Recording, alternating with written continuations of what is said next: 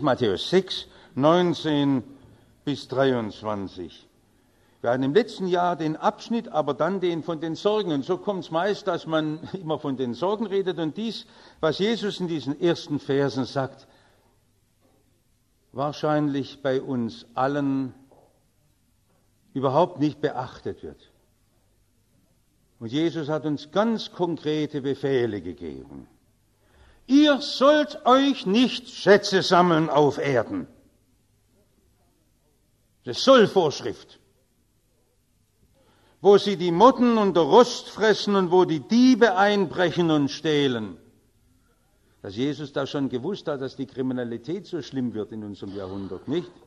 Zu allen Zeiten so. Sammelt euch aber Schätze im Himmel wo sie weder Motten noch Rost fressen und wo die Diebe nicht einbrechen und stehlen. Denn wo dein Schatz ist, da ist auch dein Herz. Das Auge ist das Licht des Leibes. Wenn dein Auge lauter ist, so wird dein ganzer Leib Licht sein. Wenn aber dein Auge böse ist, so wird dein ganzer Leib finster sein. Wenn nun das Licht, das in dir ist, Finsternis ist, wie groß wird dann die Finsternis sein? Zuerst, dieser Tag soll ein großer Freuden- und Danktag sein. Wie hat uns unser Gott mit Gutem überschüttet? Wenn ich die Zeitung aufschlage oder die Fernsehnachrichten sehe, da werde ich immer überschüttet mit, mit Horrorgeschichten. Aus dem letzten Winkel der Erde, wenn ich über alle Details informiert, ich kenne all die zerfetzten Toten und die, die auf Minen getreten sind und die Kriegsschauplätze und die Hungercamps und was weiß ich, können Sie es überhaupt noch ertragen, dieses Bild, was Menschen zerstören, ich weiß gar nicht, wie lange die Menschheit das noch aushält, immer in sich nur diese Schreckensbilder zu sehen. Es gibt ja kaum andere Nachrichten als schlimme Nachrichten. Gemeinheit der Menschen, Bosheiten, Intrigen und Macht, wie andere auf die Seite gedrückt werden, wie andere Unschuldige leiden. Und was macht unser Gott? Er lässt immer wieder über diese Unheilsplätze Gras wachsen. Ist nicht schön. Gehen Sie mal über die Minenfelder, steht außen noch ein Schild, Achtung, betreten, verwundert, wächst Gras und die Blumen blühen. Wenn unser Gott nicht immer wieder diese Welt überziehen würde mit all dem Glanz der Schöpfung seiner Herrlichkeit, man könnte die Erde gar nicht mehr ansehen. Die Kriegsschauplätze nach ein paar Jahren ist alles überwuchert, herrlich grün. Menschen zerstören die Welt und unser Gott wird nicht müde, in diese zerstörte, zerrissene, leidende Welt immer wieder seine Herrlichkeit in seiner Schöpfung zu offenbaren. Neues Leben blüht aus den Ruinen. Zwei unserer Krankenschwestern von christliche Fachkräfte, die waren ja dort in der Nähe des Vulkans Pinatubo in dem Lager Batang Morong ein Flüchtlingslager für die vietnamesischen Bootsleute, die da gerettet waren, als der Pinatubo ausbrach. Es war so furchtbar, wie diese Asche sich über das ganze Gebiet senkte. Da sind ja die Häuser zusammengebrochen, vielleicht einen halben Meter hoch lag diese Vulkanasche. Und diese Schwestern hatten sich so bemüht um diese Ureinwohner, die Aetas, die in der Nähe des Lagers wohnten, denen es noch viel dreckiger ging als den Flüchtlingen. Das sind negroide Stämme, schwarze Filipinos. Und das war furchtbar, als dort alles, was sie aufgebaut hatten, zerbrochen war und zerstört war. Sie haben ja noch durch Opfer für ein paar hundert Marken Büffel beschafft. Vielleicht wissen Sie es gar nicht mehr damals. Und jetzt war alles aus und die Frauen waren ganz verzweifelt. Und wenn man heute hinkommt, wunderschöne Reisfelder, üppig, alles grün. Und wenn man fragt, was ist denn los, wo ist denn die Asche? Dann sagen ihnen die Leute, wir haben es gar nicht für möglich gehalten, die Vulkanasche war der beste Dünger für den Boden. Noch nie haben wir solche Ernten eingebracht. Wie jetzt? Da lernt man staunen. Man muss es so erleben, ganz unerwartet, wie Gott uns beschenken kann. In einem Augenblick, als man meint, es alles aus. Oder vor ein paar Tagen war noch mal das Bild in der Zeitung, wie unser schon heimgegangener Vater Steb Kehrpakete austeilt. Haben ihn einige erkannt? Da waren so Kinder da, da gestanden, da sehe ich mich ja noch einmal.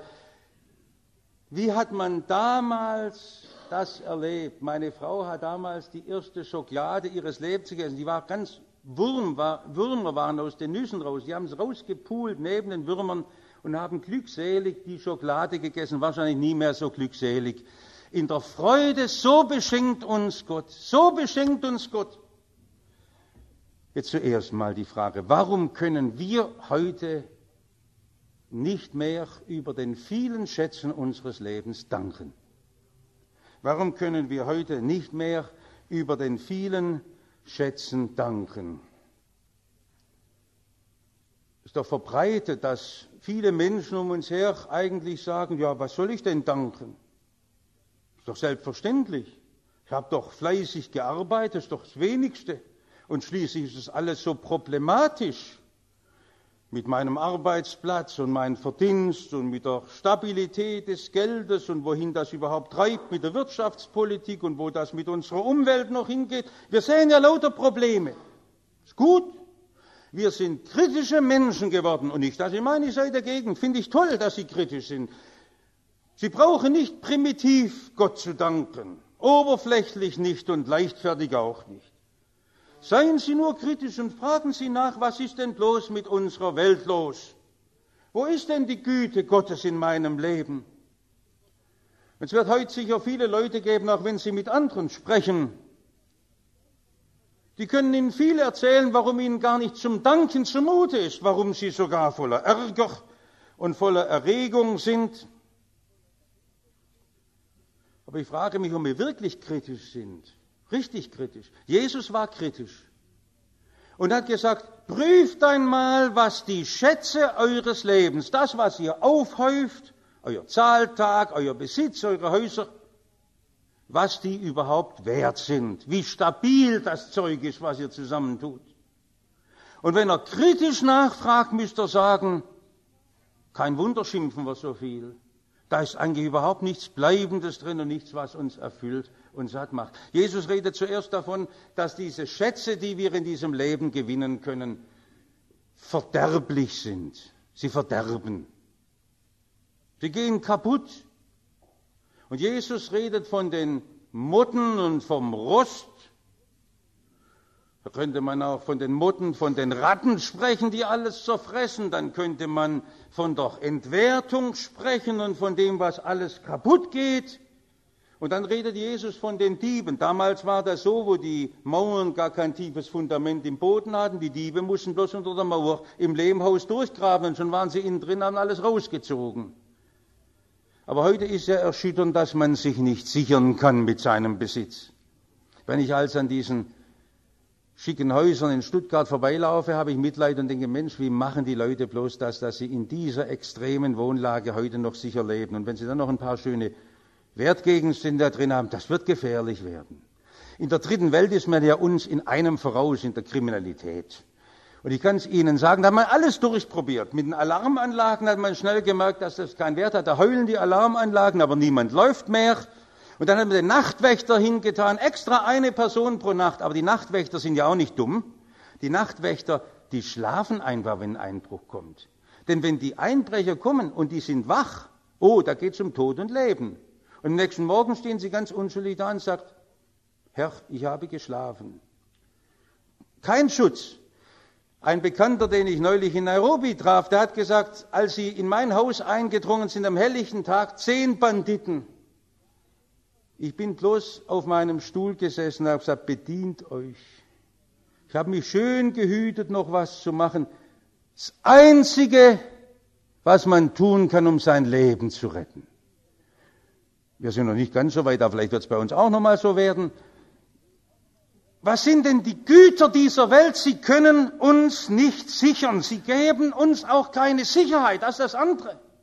Sondern sie machen uns nur begehrlich. Wir wollen immer mehr haben von diesen Gütern. Man kann sich ja gar nicht hinsitzen sagen so, jetzt ist mal gut und man will es gleich wieder umsetzen und noch mehr gewinnen. Je mehr man hat, umso mehr will man. Und deshalb ist doch bezeichnend, dass natürlich wir heute in unserem Wohlstand viel, viel unglücklicher sind als die Millionen Menschen, die in den armen Gebieten der Welt leben. In den indischen Slums oder selbst in den Hungergebieten Afrikas. Was denken Sie, wie die heute ihre Loblieder singen und ihre Danklieder? Was man hat, das macht begehrlich. Jetzt muss ich mal ein Wort sagen. Ich, ich reagiere da jetzt immer ein wenig empfindlich und allergisch, wenn man heute immer wieder sagt, das ist die Werbung. Stehen Sie auf, protestieren Sie, das ist doch ein Unsinn. Die Werbung macht uns doch nicht begehrlich. Auch 1944, 1945, wo es keine Werbung gab, hätte ich gern Schokolade gegessen. Auch ohne Werbung. Der Mensch will genießen und will Luxus und Eleganz haben. In Russland, wo es nie eine Werbung gab, früher im Kommunismus, wollte jeder ein Auto. Das Menschenherz ist doch das Begehrliche. Die Werbung, die kann noch ein bisschen Unterschiede machen, dass man sagt, ich kaufe lieber den, der fünf Türen hat, dieses Auto, oder ich kaufe das Auto, das ein bisschen schneller flitzt, oder die Farbe gefällt mir mehr. Man kann, so wie bei den Waschmitteln. Aber Sie waschen doch nicht Wäsche wegen der Werbung, sondern bloß noch welches, welches, welches äh, Produkt Sie kaufen. Das kann die Werbung entscheiden. Ist doch nicht wahr, dass die Werbung die Begehrlichkeit weckt. Das ist so eine Ausrede des modernen Menschen, sondern wir haben ein unerfülltes Herz. Und das haben die Strategen erkannt. Dann sagen wir, jetzt brauchst du noch mehr und noch was anderes und noch was Besseres. Und sie wissen es doch. Und wenn man in die neue Wohnung einzieht, es hat sich gar nicht viel verändert. Und wenn man noch einmal mehr verdient und noch weiter reist, wird gar nicht so, dass man erfüllter wird. Und selbst Leute, die 56 Prozent ihres Einkommens versteuern müssen, das ist viel. Also versteuern müssen sie natürlich alles, aber 56 Prozent Steuern zahlen, das meine ich jetzt. Die sind vielleicht gar nicht glücklicher als der arme Student, der kaum über den Monat kommt. Das ist was Merkwürdiges. Dass dieses Geld mich gar nicht glücklich macht. Jesus sagt, wo ist dein Herz? Wo hängst du denn dein Herz dran? Jetzt fragen Sie ihn, was soll ich machen? Soll ich alles verschenken und den Armen geben und wie Diogenes im Fass leben? Nein, nein. Sie wissen doch, was Jesus meint. Sie sind Haushalter über alles, was Gott ihnen anvertraut hat. Aber hängen Sie Ihr Herz nicht dran. Das ist ganz schwer. Haben, als hätte man nicht. Ein Haus zu haben und das Herz nicht dran zu hängen. Ein Auto zu haben und das Herz nicht dran zu hängen, wenn es gestohlen wird oder wenn es kaputt geht. Besitz zu haben und nicht traurig zu sein, so macht doch nichts, wenn es weggenommen wird oder wenn es verloren geht. Das Herz nicht dran hängen. Gott hat uns viel anvertraut, dann sagt er, wucher doch mit dem, macht was Gutes. Also warum wir heute so schlecht danken können, weil wir die, die Schätze falsch einschätzen, den Besitz falsch ansehen. Jetzt ein zweiter Punkt, wo lernt man denn das Danken? Wie lernt man denn das Danken? Ich finde das so schön, Frau Meier hat uns wieder die Sachen aus Untertürkheim gestiftet, die herrlichen Dinge. Man will ja einfach stehen bleiben und die wunderbaren Gaben Gottes anblicken. Und doch sage ich heute am Erntedankfest, gucken Sie jetzt mal nicht hier auf die Gaben, nicht auf dieses Brot, sondern sehen Sie hinter all den Schätzen dieser Welt den Geber, den ewigen Gott, der Ihnen begegnet der sie überschütten will. Wir haben einen falschen Blick. Wir bleiben am Materiellen hängen. Schauen Sie dahinter. Vor ein paar Wochen war am Ausgang noch ein junger Vater, der wohnt auswärts, war früher in unserer Jugendarbeit. Und die Frau hat beim ersten Kind eine sehr schwere Geburt gehabt, einen Kaiserschnitt. Aber der Mann, der konnte kaum reden. Ich habe Gott erlebt wusste gar nicht, dass man da auch dabei sein darf, sogar beim Kaiserschnitt. Sagten, das Große, da ist ein Mensch geboren. Und da hat ein junger Mann heute erlebt, der übrigens mit Immobilien handelt, erlebt, die großen Dinge kommen aus der Hand Gottes und die sind Wunder, da versteht man überhaupt nichts. Wenn Sie begreifen, wie viel, viel mehr in ihrem Leben von Gott geschenkt ist, von Gott wunderbar ihnen anvertraut und geschenkt ist. Da werden sie überhaupt nicht damit fertig. wie Gott sie umgeben will mit allen guten Dingen. Und es ist so, dass die äußeren Dinge ihres Lebens, auch die Reichtümer, oft sie sogar abhalten, Gott zu sehen. Vielleicht auch ihr Jammern, Kämpfen und Ringen. Was sagt Jesus? Ihr sollt einen Schatz im Himmel haben. Man kann sich den Himmel nicht kaufen, auch nicht mit Geld, auch nicht mit einer Geldspende. Das ist nicht gemeint. Was ist der Schatz im Himmel? Und das ist größer als aller Reichtum ihres Lebens. Der vergangenen Woche wurden wir an ein Sterbebett gerufen. Lieber Bruder, der hier immer viel saß in unserem Gottesdienst, unser Bruder Hermann Mast. Und dann sprachen wir. Und was ganz selten auch bei unseren Gemeindegliedern vorkommt, da konnte man unbekümmert reden vom Heimgehen, vom Sterben. Bei den meisten darf man es gar nicht sagen. Und dann erzählten sie beide noch und sagten, als Enkele kam und sagte, Opa, ist doch schön, wenn du jetzt in den Himmel darfst. So ist es, hat er gesagt. Ein Schatz im Himmel. Ich habe einen Herrn, der mich liebt und dem ich gehöre. Was sind alle Reichtümer dieser Welt? Und es hängt natürlich zusammen, dass wir kaum mehr über die Ewigkeit sprechen und viele Menschen gar nicht mehr nachdenken, dass sie nur noch eine ganz begrenzte Zeit auf Erden leben, weil sie so erfüllt sind mit Sicherung ihres Lebens. Und man kann sein Leben nicht sichern. Die Versicherungen leben zwar von der Angst um die Sicherheit, aber was kann denn eine Lebensversicherung schon in ihrem Leben sichern? Sie kann den Tod abfedern, aber nur für die Zurückbleibenden. Aber für sie überhaupt nicht. Sie sterben genauso wie ohne Lebensversicherung. Und bei der Krankheit kann es auch nur die Kosten abfedern. Das ist schon ein Stück. Ich bin nicht gegen Versicherungen. Aber dass wir uns gar nicht mehr damit beschäftigen, aber was ist dann in der Krankheit, wenn mir Leib und Seele verschmachtet, was habe ich als Schatz im Himmel, was habe ich, wenn ich sterbe und wenn all die Güter, selbst meine Versicherungspolice mir nichts mehr bedeuten kann, was habe ich denn als Schatz im Himmel? Nur was du dem Himmel lebst, dir von Schätzen dort erstrebst, das ist Gewinn. Und jetzt ist die Frage, jetzt, wie sieht das aus, wenn junge Leute heute sich auf die Prüfung vorbereitet, wenn man Lebensplanungen macht? Sie brauchen nicht das Kind mit dem Bad ausschütten, aber dass sie in all dem, wo sie mit Geld umgehen, mit ihrer Karriere umgehen, wo sie Häuser bauen, sagen, aber meine Heimat ist im Himmel. Und ich will das in der richtigen Relation sehen, dass uns werde klein das Kleine und das Große groß erscheine. Und das Große ist, dass mein Name ins Buch des Lebens geschrieben ist. Das kriege ich nur gratis aber das ist der Schatz jeden Tages, der mich hält und der mich fröhlich macht. In der Bibel stehen so tolle Geschichten drin vom Geld. Oft ist auf engstem Raum das ganz nah beieinander. Der Prophet Elisa, ein Mann Gottes, hat einen Diener namens Gehasi und da kommt der General Naeman aus Syrien und er wird wunderbar vom Aussatz geheilt. Und dann kommt er noch einmal zurück in das kleine Prophetenhäuschen und geht auf den Propheten zu und drängt ihn, die Bezahlung anzunehmen. Ganze Säcke von Silber und Gold, erzählt die Bibel. Ich glaube, den Schreibern ist auch nochmal das, das Wasser im Mund zusammengelaufen. Und kostbare Feierkleider, es waren ganz wahnsinnig schicke Anzüge, würde man sagen. Und was sagt Elisa? Das müssen Sie im Wortlaut wissen so wahr der Herr lebt, vor dem ich stehe, ich nehme es nicht. Der Abraham hat einmal, als der König von Sodom ihm so eine Offerte gemacht, er sagte, keinen Schuhbändel will ich. Sind Sie so frei von allen irdischen Verlockungen? Keinen Schuhbändel, was mir nicht Gott der Herr schenkt, will ich nicht. Und wenn die Welt mir nachläuft und mich mit Geschenken überhäufen will, nichts will ich.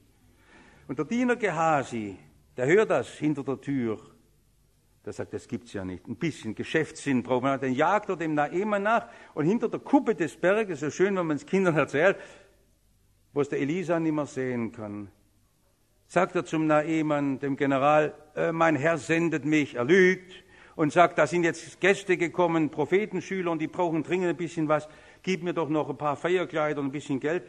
Und dann drängt der Naemann den Gehasi mehr zu nehmen, als er erbeten hat geht nach Hause, versteckt er schnell irgendwo im Keller und kommt hoch und dann sagt Elisa, ich sah dich. Und am Ende hängt der Aussatz an dem Gehasi, der einst bei dem Naemann war. Wissen Sie, dass wir mit allen irdischen Gütern betrogen sind? Wir sind betrogen.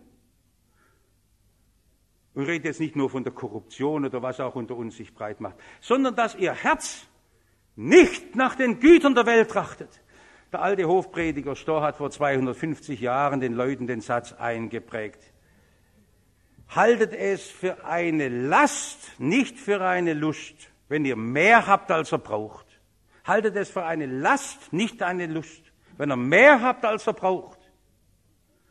So schwierig, das richtig vor Gott zu verwalten. Und hängt euer Herz nicht daran. Prüfen Sie sich, wo sind Sie mit Ihrem Herzen gebunden? An Ihren Wunschträumen und die ziehen Sie hinunter. Da stehen viele Geschichten, wie bei Gehasi, die uns an die Welt binden und die uns letztlich für Gott unbrauchbar machen. Und das beste Beispiel haben Sie an unserem deutschen Volk, von dem ich immer sage, es ist das Reichste der Welt, aber am weitesten weg von Gott. Wie steht es mit uns Christen? Noch das Letzte, wir brauchen ganz stabile Wertanlagen. Ganz stabile Wertanlagen. War schon ein Schock, als unsere Hausbank um die Ecke plötzlich 75 Millionen Miese in der in der Bilanz hatte. Oder wenigstens die Gefahr. Und die Sillenbucher haben es nochmal 10 Millionen höher geschraubt mit ihrer Bank. Das ist ja heute so, dass selbst die Banker nicht mehr ganz sicher sind. Und vorhin vor dem Gottesdienst traf ich unseren Börsenmakler, der da im Auftrag einer Bank an der Stuttgarter Börse arbeitet. Ich sage, wie geht's? Sagt er, rauf und runter, rauf und runter. Es gibt nichts Stabiles. Es gibt nichts. Es kann sie niemand vor einem großen Crash bewahren. Wir haben leider keine Zeit, sonst hätten wir jetzt den jungen Leuten mal erzählen müssen, wie das war in der Inflation. Viele von uns haben zweimal miterlebt. Das müsste doch eine Lektion sein, die wir den Enkeln noch vererben. Ich hatte gerade bei der Währungsreform Geburtstag und meine Oma, lieb wie sie war, schickt mir einen 10-Markschein. Und die Post, wie sie immer war, liefert das Paket verspätet aus. Hätte ich es vor der Währungsreform bekommen, am Freitag oder Samstag, hätte ich noch mit der alten Reichsmark für 10 Mark einkaufen können. Für mich als Kind unvorstellbar. Ich hätte es auch anmelden können, dann hätte ich eine neue D-Mark dafür bekommen. Aber weil es bei der Post lag, war es nur ein Fetzen Papier. Und das ist eine Lektion für mich.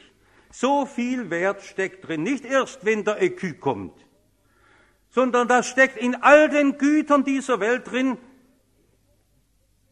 Der Appetit kommt vom Essen und je mehr man von den Gütern hat, das ist ja interessant, dass Menschen in der Freiheit oft viel mehr leben. Nein, wenn man in Gott satt ist und in Gott geborgen ist.